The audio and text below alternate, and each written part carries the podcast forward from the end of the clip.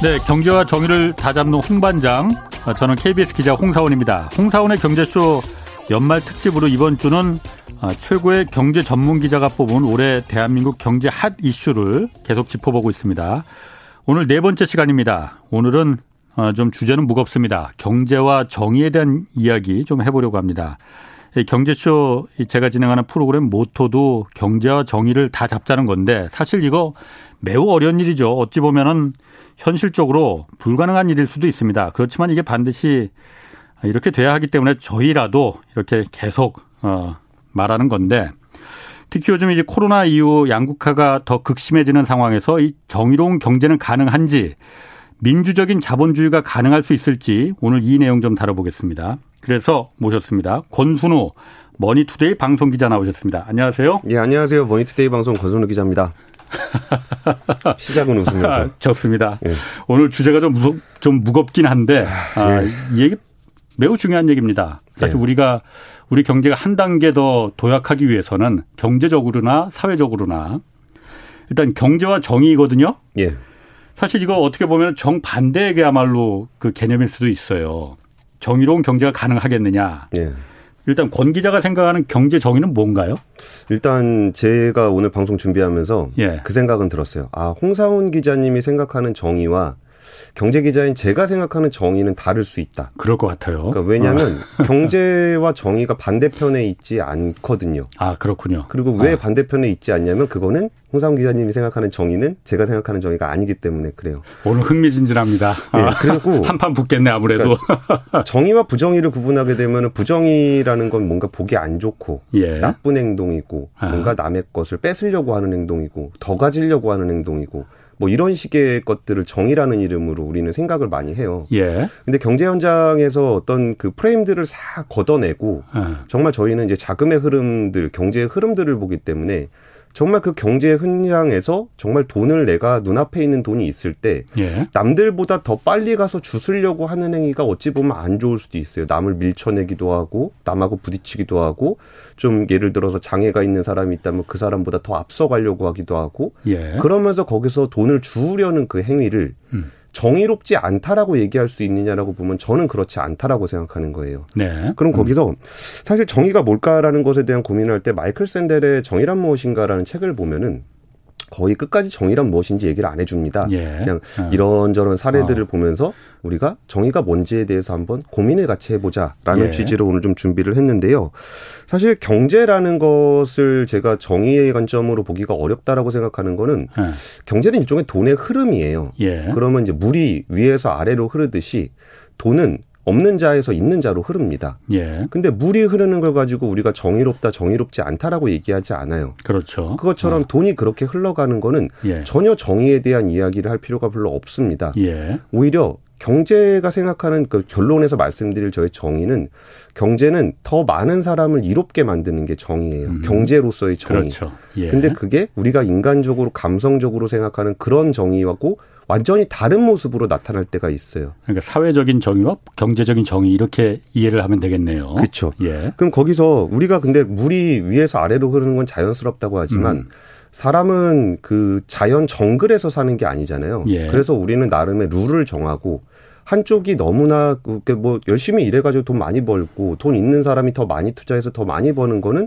예. 전혀 경제적인 입장에서는 자연스러운 일이에요. 네. 그렇다고 해서 모든 물이 밑으로 다 내려와서 위에 있는 사람이 목이 말라서 물을 못 마셔서 죽는 상황까지 갖다 두는 거는 예. 그거는 그 도덕적으로도 바람직하지 않을 뿐더러 위에 물이 고갈돼 버리면 밑으로 내려오지도 않아요. 예. 그러면 그 물을 경제 정의라고 얘기할 수 있는 분야에서는 강제로 위로 올립니다. 네. 근데 물의 흐름을 아래에서 위로 바꿀 때는 거의 좀 이따 사례를 많이 들어서 말씀드릴 건데 굉장히 많은 사람들에게 피해를 끼치게 돼요. 예. 그리고 경제는 예측 가능성이 굉장히 중요해요. 내가 그렇죠. 열심히 살고 착하게 살고 뭐 예. 이것저것 투자도 좀 리스크를 치게 되면 더 많은 이익을 내가 얻을 수 있을 거야. 라는 예. 예측 가능성이라는 게 굉장히 중요한데 물이 갑자기 위에서 밑으로 내려오던 물을 누군가가 갑자기 밑에서 위로 끌어올리면 거기에서 그 물을 먹고 생활하던 모든 사람들이 어찌해야 될 바를 모르게 되고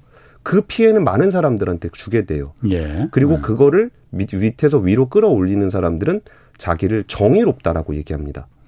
그리고 많은 사람들은 그 사람이 정의롭다고 느끼기도 해요. 예. 그래서 그런 사례들을 쭉 설명을 해드릴 거고 그래서 여기서 경제라는 것에서 저기에 있어요. 성서에 나온 말씀인데 예. 예. 마태오 복음 25장 29절에 보면 예. 누구든 가진 자는 더 가질 것이고 가지지 못한 자는 가진 것마저 뺏길 것이다. 조금 어려운데. 내가 예. 가지고 있는 사람한테는 예. 더 줄 거고 아하. 없는 사람한테는 있는 것도 다 뺏어간다는 얘기예요. 아. 이게 성서 구절인데 예예. 이른바 마태 효과라고 얘기합니다. 예. 근데 경제는 그대로 두면 가진 사람은 더 맞습니다. 가지게 되고 있는 예. 사람은 있는 것까지 뺏어가게 됩니다. 예. 그래서 이런 부분들에 대해서 하나 둘씩 사례를 들어서 좀 설명을 드리고 싶은데 여기서 그 얘기를 하나 드리고 싶어요. 예. 얼마 전에 문재인 대통령이 예. 그동안 신용이 높은 사람들은 낮은 이율을 적용받아서 이자를 조금 내고 신용이 좀 경제적으로 어려운 사람들은 오히려 이자를 더 많이 내야 된다. 역설적이죠. 네. 우리가 생각하면은 힘든 사람들이 좀 더 덜 내고 예. 가진 사람들이 더 많이 내야 될 것 같은데 예. 왜 이 경제, 금융이라는 걸 가진 사람한테는 싸게 주고 예. 왜 없는 사람한테는 그렇게 야박하게 굴까라는 것들에 대한 이야기를 한번 오늘 나눠보려고 해요. 사실 그게 자본의 DNA잖아요. 예. 그걸 그냥 놔두면은 자본의 DNA는 약육강식이 될 수밖에 없거든요. 예. 제가 처음에 뭐 제 얘기도 좀 할게요. 예. 처음에 이제 10달 전에 경제쇼 프로그램을 이제 진행한다고 했을 때 제가 모토로 이제 경제와 정의를 다 잡는다고 했잖아요. 예. 그러니까 제가 생각하는 경제하고 정의는 정반대라고 제가 얘기하는 거는 예. 자본시장에서 정의라는 거는 뭐 정의라고 말해야 되나? 자본시장에서 최고의 덕목은 내가 어떤 기업에 투자를 했으면 그 기업은 예. 뭐 착취를 하든 쥐어짜든 뭐 요즘 ESG인데 ESG 환경보호 뭐 이런 거 상관없이 예. 최대한의 이익을 올려서 주주들에게 투자자들에게 최고의 수익을 돌려주면은 예. 그게 자본시장에서 최고의 그 목표 뭐 자본시장에서 말하는 정의라고 말할 수 있지 않겠습니까? 그렇지만은 그게 우리가 생각하는 공동체에서 생활하는 보편적인 정의하고는 정반대라는 거잖아요. 그 부분이 경제 분야에서도 그 부분에 대해서 뭐라고 얘기하냐면은 예. 지속 가능하지 않다라고 얘기해요. 지금 예. 말씀하셨던 그런 논리들은 예. 이미 30-40년 전에 이미 다 했던 얘기고 예. 그게 왜 그렇게 하려고 했었는지에 대한 논리들도 굉장히 많아요. 예. 그것도 야 가진 사람 다 먹어야 되겠다. 그래서 그렇게 하려고 그랬던 게 아니라 더 많은 사람이 행복하게 하는 방법으로서 그걸 선택했던 거예요. 그렇군요. 근데 그게 지속 가능하지 않다라는 걸 느끼면서 변화하고 있는 과정들이 있는데 예. 일단 경제가 어렵다라고 느끼는 이유 중에 하나가 예. 뭐 예를 들어서 뭐 물가와 금리의 관계, 금리와 환율의 관계, 환율과 주가의 관계 이런 것들을 생각하면 아, 경제는 왜 이렇게 어려워? 라고 생각을 하게 돼요. 뭐 실제로 어렵죠. 어렵지 않아요?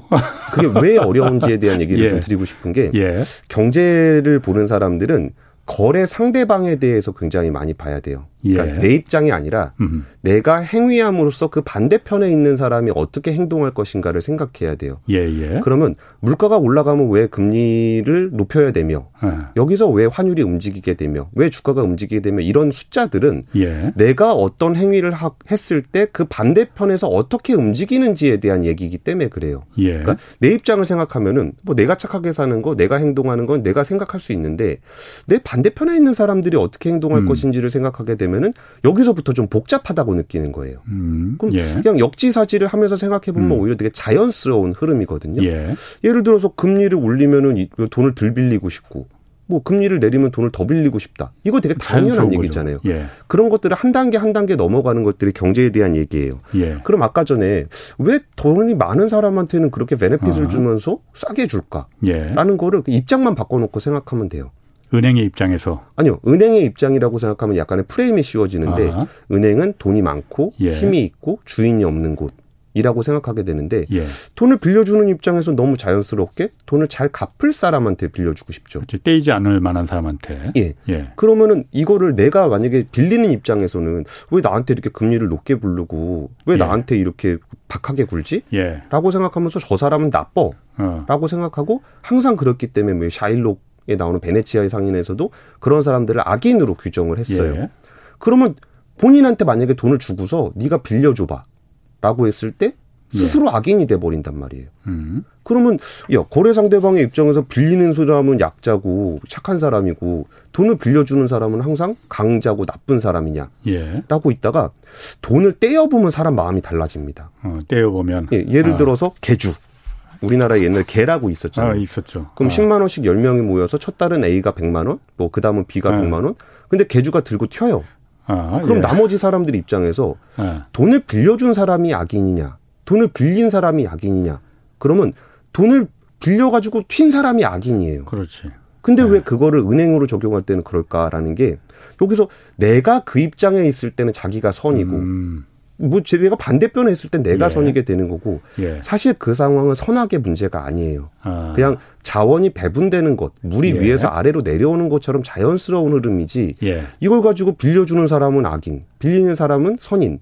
그러면 빌려주는 사람 입장에서 보게 되면 본인도 안 떼이고 싶죠. 이 자연스러운 행위를 왜 악으로 규정하고 부정의하다라고 얘기할 수 있느냐에서 이게 꼬이게 돼요. 뭐 그걸 빌려주는 사람에 대해서 무조건 악인이다, 강자다 이렇게 그 정의하는 건 아니고 그렇게 말하는 건 아니고 그 빌려주는 사람이 착취적이냐 아니냐 사실 그런 부분으로도 우리가 재단할 수도 있는 거 아니에요. 뭐.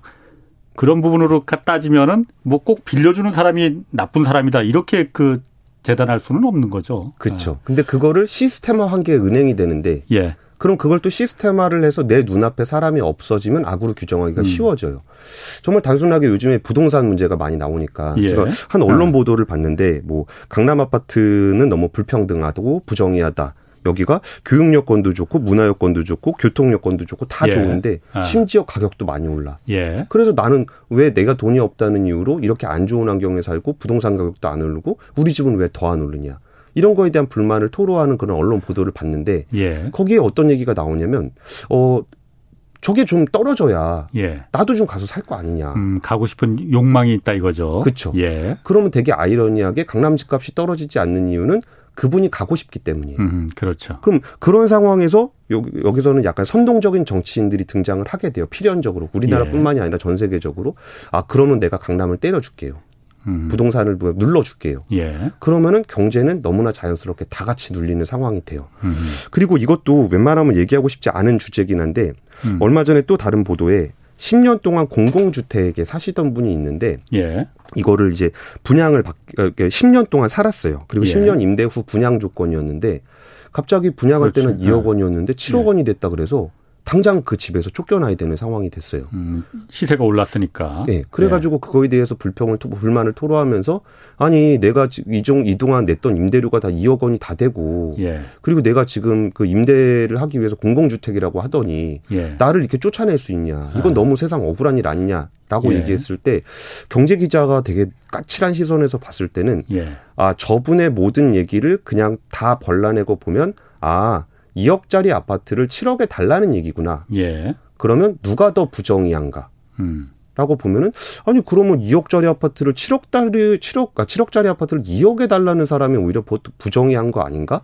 라는 생각이 드는 거고. 그러면 그런 식으로 따지면 그 사람이 좀 안쓰럽고 상황이 좀 안 좋은 사람일 수 있잖아요. 그러면은 그 옆 동네 아파트가 아니라 빌라에 사는 더 힘든 사람들도 있는데 왜 그 사람만 7억짜리 아파트를 2억에 줘야 되지? 저 사람의 얘기는 정당성도 없을 뿐더러 오히려 부정의한 행위다라고 보여질 수도 있는 거예요. 그러다 보니까 이 돈을 좀 더 뭔가 좀 받아내고 싶고 좀 더 뭔가 욕심을 취하고 싶은 것에 대해서는 저희는 그거를 정의다 부정이다라고 생각하지 않아요. 근데 오히려 7억짜리를 2억에 달라는 거는 오히려 더 그게 부정의한 거 아닌가? 라는 생각을 오히려 하게 되는 거고 사실 이 부분은 또 어떤 효과가 있냐면은 그 부분이 좀 그분이 상황이 여의치 않아서 도움이 필요한 분이다라고 얘기한다면은 경제에서는 언제나 그 차액분을 누군가는 내야 돼요. 그러니까 7억짜리를 2억에 준다라고 한다면 어느 독지가가 자기의 선한 마음으로 7억 원에 사서 주든지 근데 그런 사람이 없을 거 아니에요. 그러면 이른바 눈먼 돈으로 보이는 세금으로 메워달라고 주장을 합니다. 그러면 그 세금은 굉장히 다양한 곳에 쓰일 수 있는 여러 가지 우선순위가 있을 텐데 그분이 그렇게 주장을 하고 그게 여론을 통해서 뭔가 정치인들이 움직여서 그분들에게 그럼 영구임대로 해주거나 아니면 분양가 수준으로 분양을 해준다면 저희가 보기에는 세금으로 지원받아야 할 다른 분의 기회를 저분이 박탈했다라고 보여지기도 한다는 거죠. 왜냐하면 그건 처음 분양할 때의 약속이었으니까요. 맞습니다. 오늘 뭐 댓글에서 홍 반장님 오늘 게스트한테 제대로 배우네 하고 그런 글들 좀 올라옵니다. 다행입니다. 오늘 제가 욕먹을 줄 알았는데. 제가 아주 그냥 열심히 배우겠습니다. 오늘. 하여튼 시각이라는 건 여러 가지가 있을 수 있으니까. 예. 뭐 그래서 조금 전에 세금 얘기하셨잖아요. 사실 예. 세금이 요즘 워낙 그 부의 양극화가 코로나 이후 때 더 이제 극심하게 되다 보니까 이 부의 재분배에 가장 빠르고 효율적으로 할 수 있는 방법이 세금을 통해서 하는 거잖아요. 그렇죠. 이 세금을 통해서 이 경제적인 정의를 집행하는 거, 이 부분이 사실 어떻습니까? 지금 잘 돌아가고 있는 겁니까? 그거는 뒤쪽에 대해서 좀 다양한 사례를 통해서 좀 말씀드리고 싶은데 이 얘기를 꼭 해드리고 싶어요. 그러니까 경제는 정의로운 일을 할 수 없는 것인가? 라는 부분들을 한번 얘기하고서 그다음 좀 넘어갔으면 좋겠는데. 그렇죠, 그럼. 예. 이게 우리가 이제 사례로 보면 참 재밌는데 그 홍상 기자님도 아시겠지만 그 예전에 3대 가훈이 있죠. 노름하지 마. 가훈. 노름하지 마라. 바람 피지 마라. 고증 서지 마라. 보증 서지 마라. 예. 그리고 이제 보증 서는 자식은 낳지도 말라는 얘기도 있었어요. 요즘엔 없어요. 그렇죠. 요즘 보증 잘 안 서는데. 그죠. 예. 그럼 그 보증이 왜 있었고 지금은 왜 없어졌는지를 살펴보면 예전에 연대보증은 자기가 쓰고 싶어서 쓰는 게 아니라 회사에 입사하면 다 같이 돌아가면서 쓰는 거고 나도 돈이 필요할 때 세웠어야 되니까. 그렇게 했었는데 그게 왜 그랬었냐면은 이게 예전에는 그 우리가 돈을 빌려줄 때 저 사람에게 내가 돈을 받을 수 있을까? 라는 것에 대한 확신이 없으면 그 집을 담보로 잡는다거나 이렇게 해서 저 사람이 못 갚으면 저걸 뺏어올 수 있어야 돼요. 근데 저 사람이 담보가 없어. 그러면 이 사람한테 못 빌려주게 되는데 그러면 대신 갚아줄 사람이 있으면 떼일 확률이 낮아지기 때문에 연대보증을 통해서 돈을 빌려줬어요. 그렇죠. 근데 연대보증이 없으면 돈을 안 빌려줬죠.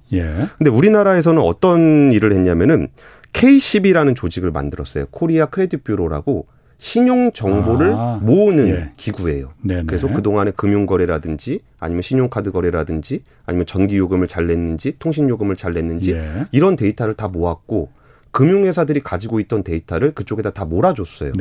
그러면서 그 KCB가 돈을 잘 갚을 수 있는 사람과 없을 수 있는 사람에 대한 통계적으로 굉장히 고도화된 시스템을 만들었어요. 등급을 매겼죠. 어쨌든. 그리고서 이렇게 하면은 너가 안 떼일 가능성이 높아. 라는 것에 대한 근거를 만들어줬고 그거를 수년에 걸쳐서 실험을 했습니다. 그리고서 어느 순간이 됐을 때 여러분 더 이상 다른 사람한테 피해를 끼치면서 연대보증을 세우지 않아도 저희가 이제 대출을 해줄 수 있게 됐습니다. 라고 선언을 한 게 10년 정도밖에 안 돼요. 10년도 채 안 돼요. 그러면은 경제는 이렇게 어떤 신용평가 시스템을 고도화함으로써 연대보증을 통해서 수많은 사람이 불행해지는 그런 상황에 대해서 대처를 하게 된 거예요. 그리고 이게 진짜 우리한테 너무 익숙하니까 뭐 이거 원래 다 그런 거 아닌가? 라고 생각하고 신용대출이 너무 당연한 거 아니야? 라고 생각할 수도 있는데 예를 들면 동남아 같은 경우에 그런 게 없습니다. 여기서 대박난 회사 중에 하나가 그랩이라는 회사가 있어요. 그랩. 들어봤는데. 그 차량 호출 서비스 하는. 맞아요. 그 동남아의 우버 맞아요. 비슷한 거.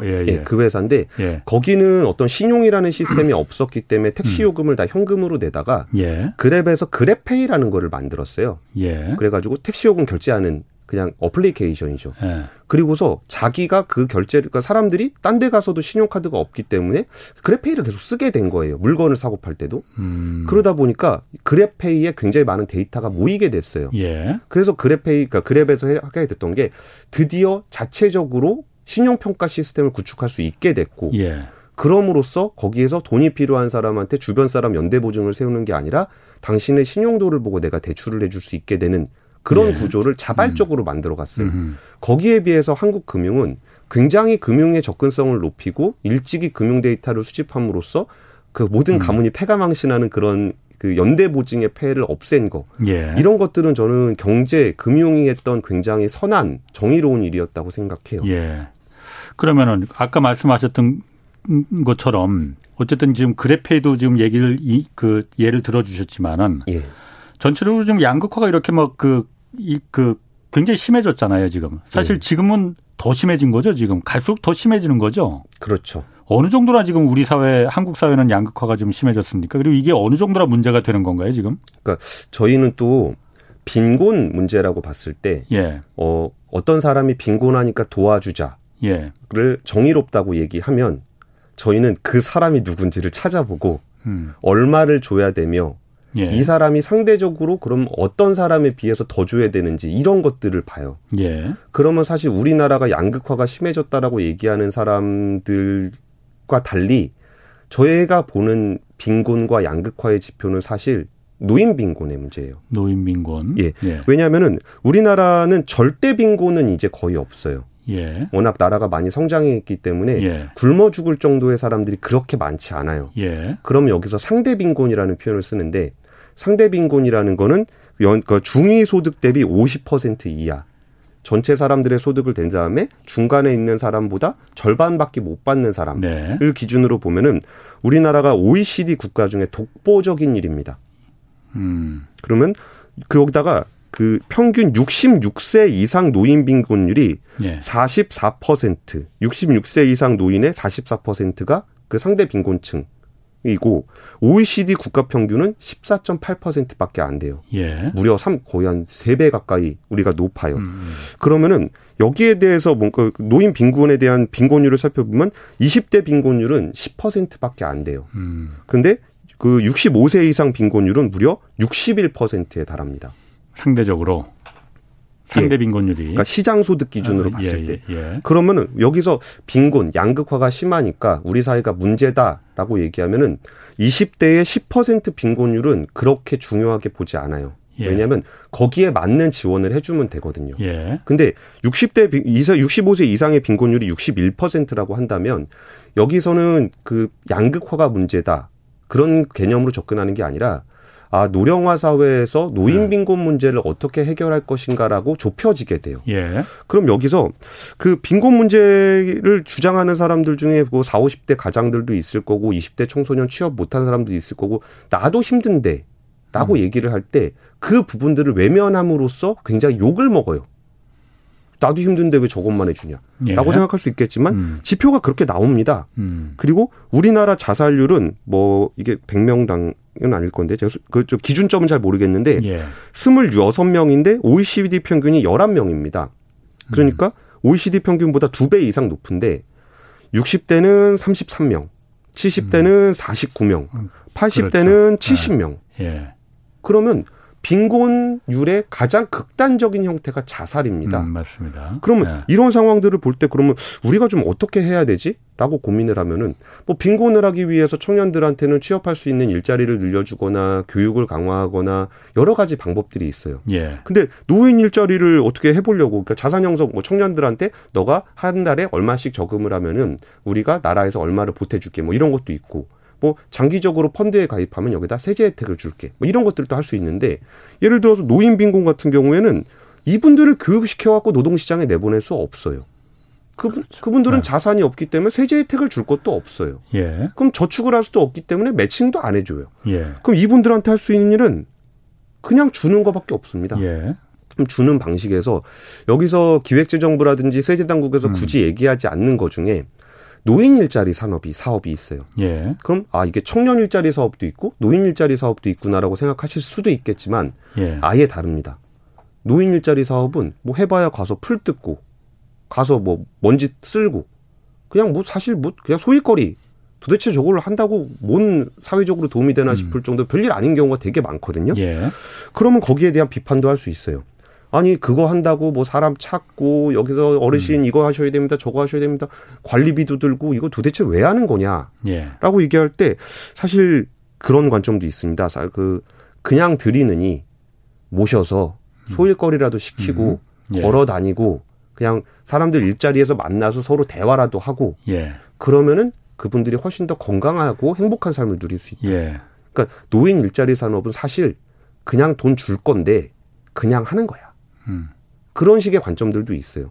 그러면 이거는 사실 노인 빈곤의 문제를 해결하고 복지 예산으로 썼어야 될 돈을 취업 예산으로 쓰고 있는 구조가 돼요. 예. 그러니까 이런 부분들을 이제 모아서 본다는 거죠. 예. 우리가 양극화다 그러면 아 양극화는 숫자로 보게 되면 노인 빈곤 문제고 예. 노인 빈곤 문제를 해결하기 위해서는 노령연금을 강화해야 되고 노인 일자리를 늘려야 된다. 굉장히 심플하게 결론이 나게 됩니다. 근데 여기서 되게 어려운 문제가 일단 저출산 문제 때문에 주니어는 줄어요. 예. 고령화 노령화 문제 때문에 노인들은 늘어요. 예. 그러면 노인들은 점점 그런데 그분들은 생산성 있는 일을 하지 못해요. 그렇죠. 그럼 점점 그냥 줘야 되는 규모가 사이즈가 커져요. 예. 예. 이거는 제가 그 노령연금을 추가로 하는 부분에 대한 논의를 하다가 그 고위 관료분하고 얘기를 하다 나왔던 얘기인데 예전에는 노인분들이 사회적 경험도 많고 예. 이렇게 원로 역할을 했으니까 예. 일종의 효도라는 명분을 가지고 예. 우리가 그분들을 도와주는 일에 대해서 사회적 합의가 있었습니다. 그런데 예. 더 이상 그분들의 지식은 우리가 별로 필요하지 않아요. 예. 그리고 그분들의 생각이 잘 바뀌지 않기 때문에 정말 제가 이제 굳이 꼰대라는 표현을 쓰면 꼰대 같은 사람이 꼰대 같은 생각만 하고 꼰대 같은 행동을 하면서 꼰대같이 괜히 폭력적으로 사람 괴롭히기나 하고 괜히 호통만 치고 저런 사람들을 위해서 젊은 사람들이 한테 돈을 내게 해야 되는 거예요. 예. 그럼 그거에 대한 합의를 이끌어낼 수 있을까? 그냥 뭐 효도하는 거 좋아, 선의. 빈곤을 해결하는 거 좋아, 선의. 근데 너가 돈을 낼래? 라고 얘기했을 때 이거는 반대로 그렇죠. 흘러가는 경로기 때문에 경제라기보다는 정치의 관점으로 접근을 하게 되고 아이러니하게 노인 빈곤율을 가장 크게 떨어뜨렸던 정책은 기초노령연금이고 이 정책은 보수 정부에서 나온 정책이에요. 예. 그리고 건강보험이라든지 국민연금을 만들었던 그 정권들이 진보냐 보수냐에 관련이 있었는지를 생각하면 그렇지 않아요. 그래서 저는 정치적으로 진보 보수의 문제, 도덕성의 문제와 여기서 경제적인 문제를 해결하기 위한 정책을 펴는 거는 다른 개념이라고 생각을 한다는 거죠. 예. 지금 뭐 3778님이 이제는 경제와 정의가 아닌 경제와 공생이 중요합니다. 뭐 이런 의견도 주셨고 아까 제가 그 양극화를 물어본 거는 물론 노인 빈곤율이 젊은 층에 비해서 더 문제가 있는 건 사실이죠. 그렇지만은 예, 압도적으로 사실입니다. 아니 그렇죠. 그렇지만은 제가 말한 그 양극화라는 거는 노인도 다 같이 빈곤한 거 아니잖아요. 아까 말씀하신 대로 상대적인 빈곤율이 더 높다는 거잖아요. 젊은 층도 마찬가지고 예. 어쨌든 그 부의 집중이 갈수록 더 이제 더 벌어지잖아요. 예, 예. 옛날에는 쉽게 그런 얘기도 합니다.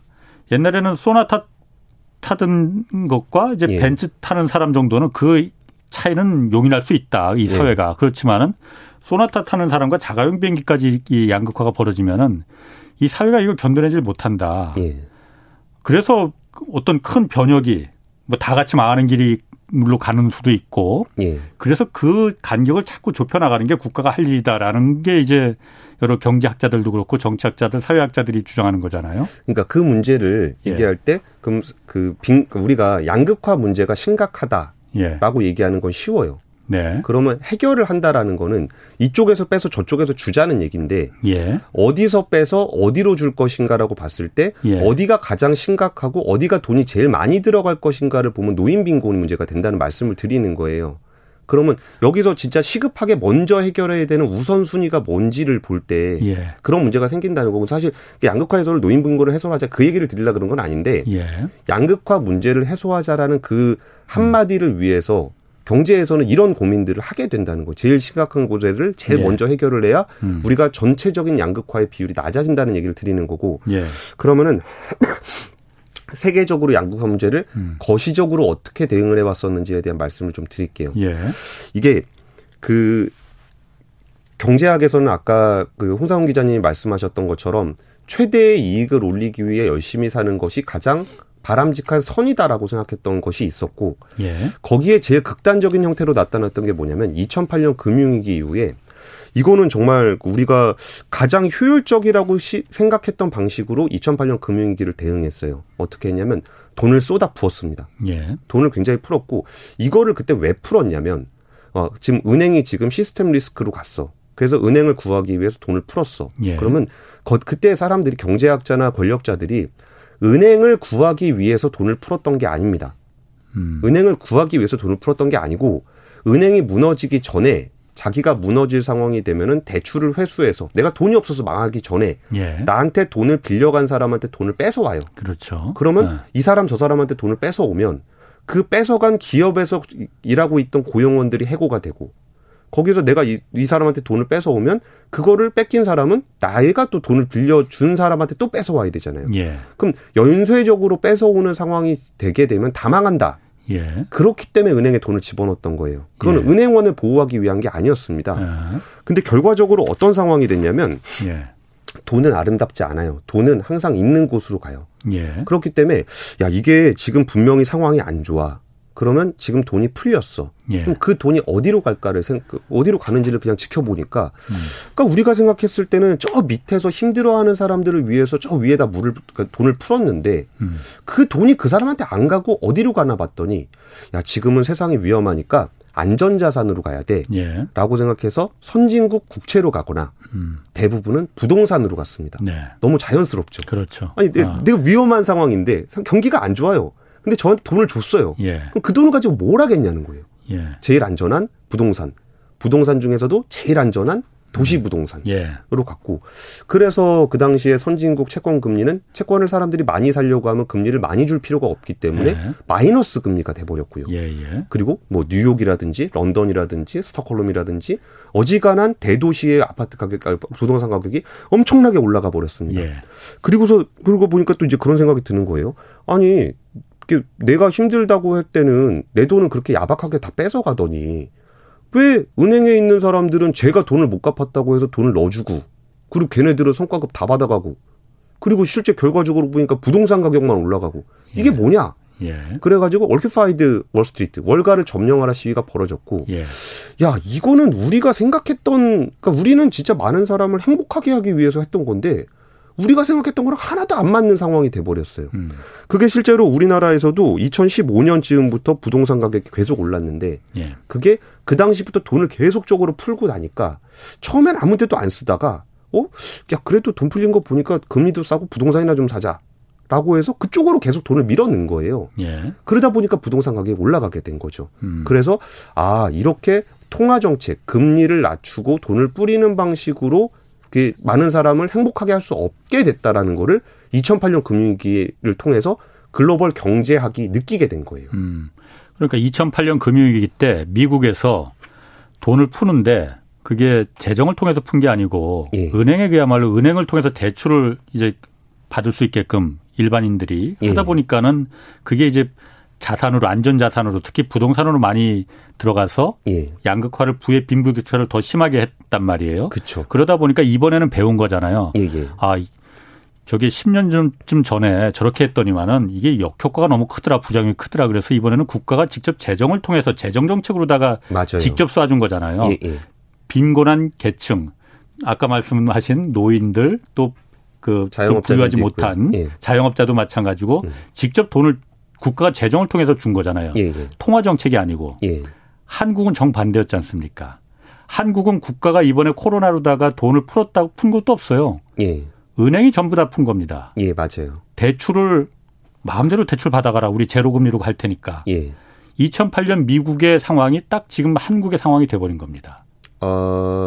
조금은 다르긴 하지만 예. 어쨌든 그런 게 있는데 그러면은 그런 식으로 했던 게 잘못됐을 때 어떤 일이 생기는지에 대한 얘기를 예. 좀 드리고 싶은데 그러니까 우리나라 상황은 아직 현재로 지금 넘어오셨는데 그 예. 중간에 예. 돈을 확 풀어버렸을 때 예. 우리가 생각했던 좋은 세상이 오지 않았어요. 예. 그리고서 거기서 무슨 일이 생겼냐면은 이거 되게 아이러니한 일인데 그 돈을 왕창 풀어서 아파트 가격이 오르기 전인 2011년에 예. 그러니까 로버트 라이시 하버드 교수가 위기는 왜 반복되는가라는 책을 쓰면서 라이시 전 노동부 장관 로버트 라이시가 책을 쓰게 되면서 양극화가 굉장히 심해졌다. 예. 그러면서 야 이대로 계속 가다가는 분노의 정치가 올 수도 있어. 분노의 정치 예. 당연히 옵니다. 예. 분노의 정치가 뭐냐 그랬던 예. 때 그러니까 옆집 사람이 농사를 짓는데 소를 사서 예. 막 농사를 너무 잘 져갖고 부자가 됐어. 예. 그래가지고 옆에 있는 사람들이 맨날 신한테 기도해요. 제발 신님 저의 소원을 들어주세요. 그러니까 신이 불쌍해서 와가지고 예. 너의 소원이 무엇이냐라고 신은 모두가 행복해질 수 있게 소를 하나 더 달라는 얘기겠구나라고 생각했는데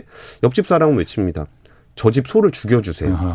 라는 건데. 다 같이 망하자는 거죠. 그렇죠. 그런데 로버트 라이시는 그 당시에 위기는 왜 반복되는가에서 했던 얘기는 예. 이게 더 심해지면 그런 일이 생길 수 있으니 우리가 사전에 대비를 해야 된다라고 얘기를 한 건데 그리고 거기에 써놨던 연설문이라든지 그런 걸 보면은 그 일이 2016년에 똑같이 반복되는 그 연설문 맞습니다. 그대로 트럼프 대통령을 만들어냅니다. 아, 그럼 예. 이렇게 양극화가 심해지는 상황에서 정치인, 정의로운 정치인, 이른바 정의로운 정치인은 무슨 일을 하냐면 당신이 힘든 상황은 이런 문제 때문이고 이렇기 때문에 제가 이걸 해결해 드릴게요. 근데 문제를 해결하는 대상, 그 물 밑에서 물을 받았던 걸 위로 끌어올리는 과정에서 누구 물을 뺐을까를 가장 많은 곳에서 물을 빼서야 더 많이 분배를 할 수 있잖아요. 근데 그러면 반발이 생겨요. 예. 그래서 만만한 소수자들, 여성이라든지 이민자라든지 상위 0.01%의 부자들을 적으로 삼아서 그 사람들을 선동합니다. 그러면 0.01%에 있는 부자들은 그 돈을 해외로 돌려버리겠죠. 예. 그리고 소수자들, 이민자들이나 아니면 여성들, 그리고 성소수자들이나 이런 분들은 그런 혐오와 폭력에 노출돼요. 그래서 뭔가 시원한 맛은 있겠죠. 아, 나의 일자리, 나의 양극화를 심하게 만들었던 저 사람을 처단했어. 그래서 본인의 삶은 전혀 행복해지지 않습니다.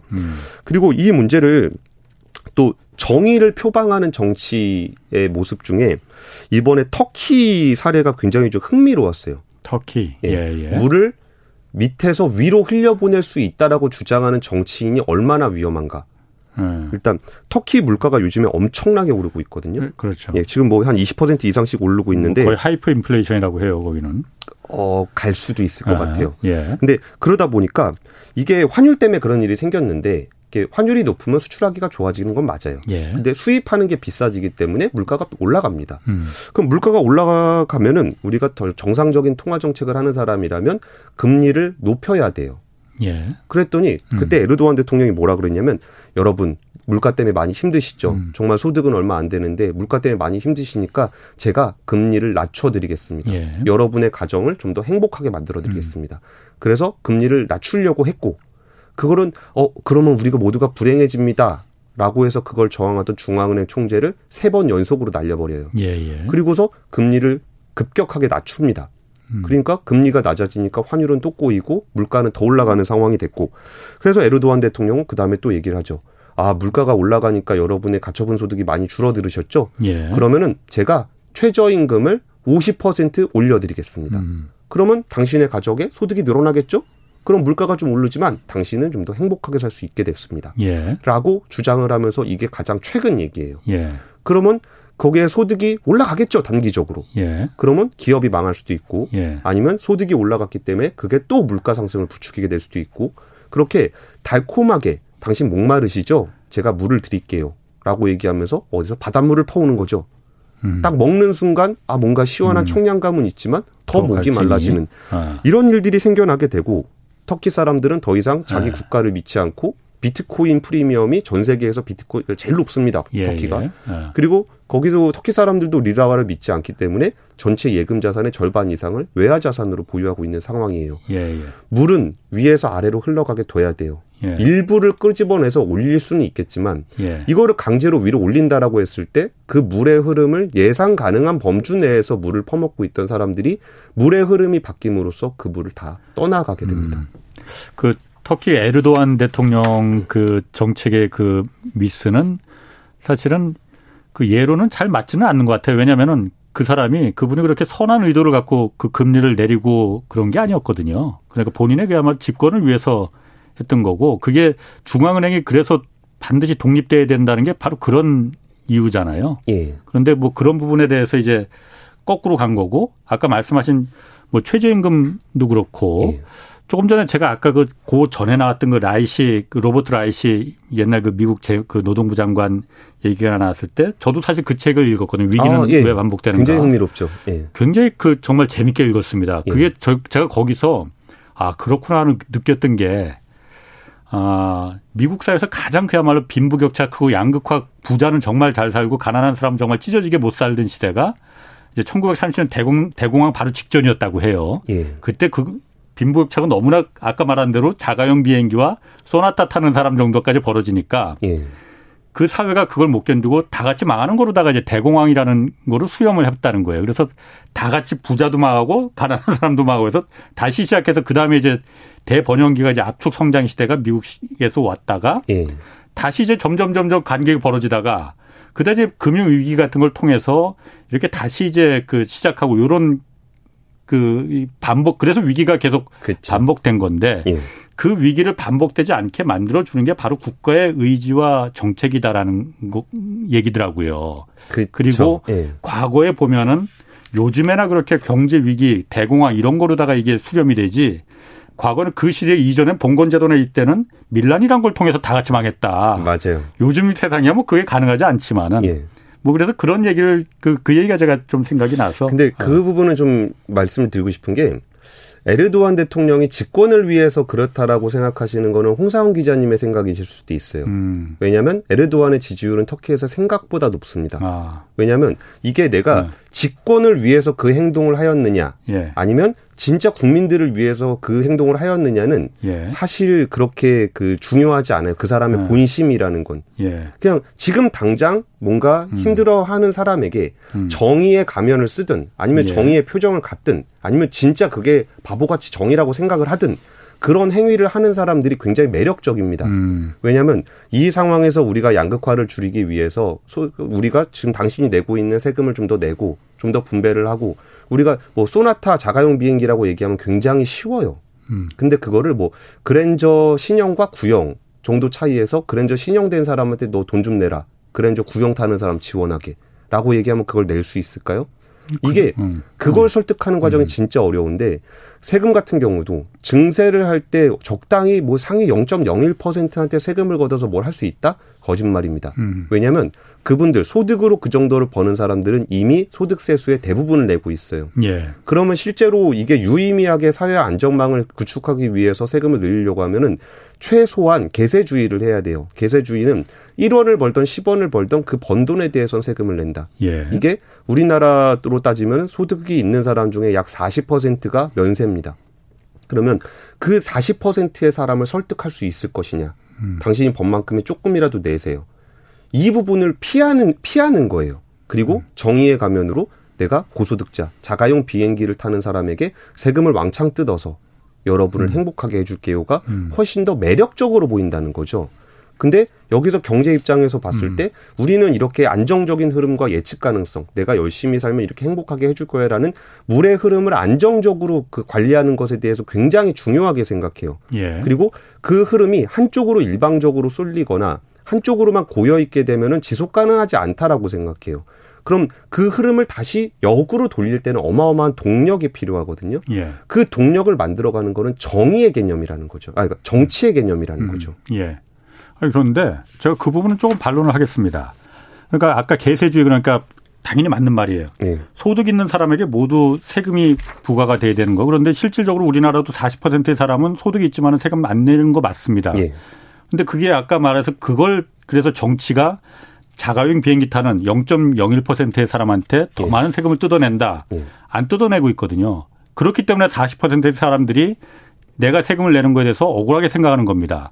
만약 자가용 비행기 타는 사람한테 그만큼의 세금을 충실하게 부과가 되면은 나머지 40%의 사람한테도 이제 저 사람들한테 저만큼 세금을 우리가 걷고 있으니 예. 당신들도 좀 내겠습니다라고 우리가 설득할 수 있는 사회적인 합의를 요구할 수 있는 명분이 쓰는 거거든요. 예. 근데 그 부분이 안 내고 있다라는 얘기는 잠깐만요. 그래서 예. 그러다 보니까는 당장 그 어떤 세금 체계가 우리보다 훨씬 더 투명하다고 하는 미국조차도 예.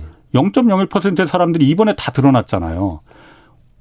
정말 너무나 안 내고 있더라라는 예. 부분이 그래서 바이든도 그래서 이 사람들 를 걷지 않고서는 우리가 다른 사람들한테 세금을 걷겠다는 명분을 내세울 수가 없겠구나라는 걸 그래서 이번에 천명한 거잖아요. 그러니까 안 내고 있더라가 두 가지 컨셉일 것 같은데 예. 하나는 탈세의 영역이고 하나는 절세의 영역일 거예요. 그런데 예. 절세의 영역에서 세제를 관리하는 거는 그거는 사실 누구도 반대하는 문제가 아니에요. 그냥 그 세제가 그렇게 돼 있는 거고 이거를 개선하는 거는 그 사람들이 불법적으로 세금을 안 낸 게 아니잖아요. 그러면 그거 제도를 바꿔서 그 사람들 보고 세금을 더 내게 하는 거는 경제적으로 아무런 이슈가 없습니다. 예. 그러니까 경제 분야에서 그걸 반대할 이유도 없고 그걸 한다고 해서 경제의 흐름이 잘못되는 것도 아니고 그리고 여기 탈세의 영역이라고 본다고 하더라도 탈세의 영역은 법의 집행의 문제예요. 법을 잘 집행하자는 거에 대해서 반대하는 사람은 없어요. 경제의 개념으로 보더라도 그건 법에 있는 대로 잘 지키면 되는 거고 그거를 제도를 잘 짜면 되는 거지 그게 경제의 흐름을 바꾸는 데는 아무 상관이 없습니다. 법이 그렇게 된다는 말이죠. 예. 그 법을 만든 사람들이 그 사람들이기 때문에 그런 겁니다. 그 법이라는 게 법과 정책이라는 게 예. 누구의 입장에 서서 만들어졌느냐에 따라서 똑같은 법이라 할지라도 예. 굉장히 포용적인 많은 다수를 위한 약자를 위한 법이 될 수가 있는 거고 똑같은 법이라도 강자 입장에서 사장님들, 회장님들의 입장에 섰을 때는 소수만을 위한 착취적인 법으로 돌변할 수가 있는 거거든요. 근데 그거는. 말씀하신 대로 그 세금, 그 강한 정상적인 합법적인 절세에 따라서 우리는 이렇게 조금만 내는 거 아니냐. 예. 법을 제대로 안 만들었기 때문에 그런 겁니다. 그거는.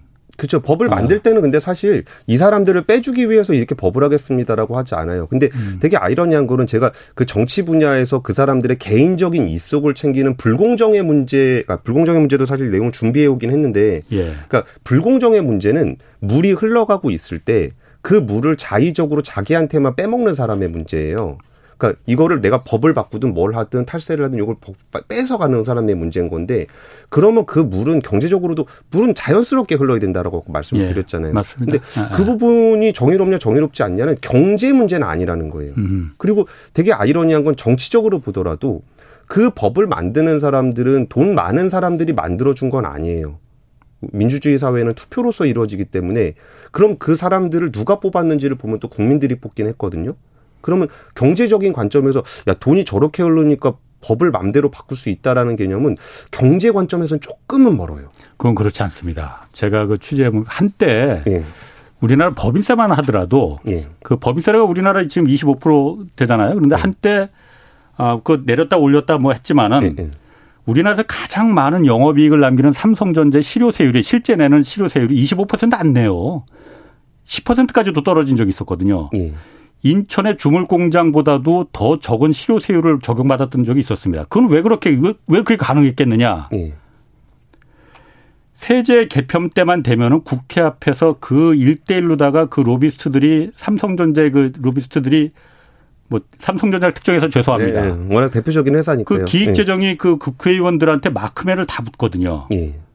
조금만 하면은 눈 감고 그냥 그 법을 그 대기업을 위주로 해서 유리하게 짜여진 세법을 통과시키면은 일반 국민들 사실 잘 모릅니다. 예. 가장 대표적인 예로 얼마 전까지 그런 게 있었어요. 임투세액공제라고 있잖아요. 예. 임시투자세액공제. 예. 그게 일몰법이었거든요. 예.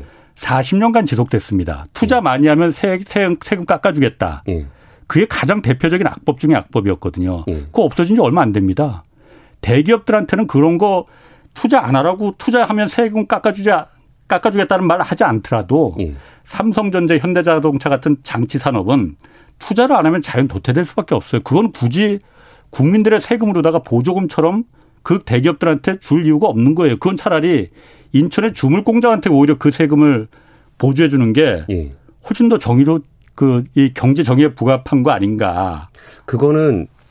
법을 심사하는 분들이 판단을 하셔야 되는 문제인 것 같아요. 예. 이게 진짜 오늘 시간 관계상 뭐 더 얘기했는데 그 돈이 최종적으로 주물공장까지 어떻게 흘러가는지에 대한 얘기를 좀 드릴 수도 있는 것 같긴 한데 물론 케이스마다 다르긴 해요. 예. 근데 제가 말씀드리고 싶은 거는 그러면은 그 소수에 있는 사람들이 뭔가 여기 절세를 위해서 뭘 하고 거기다 로비를 하고 그러니까 우리는 아무도 안 내도 돼.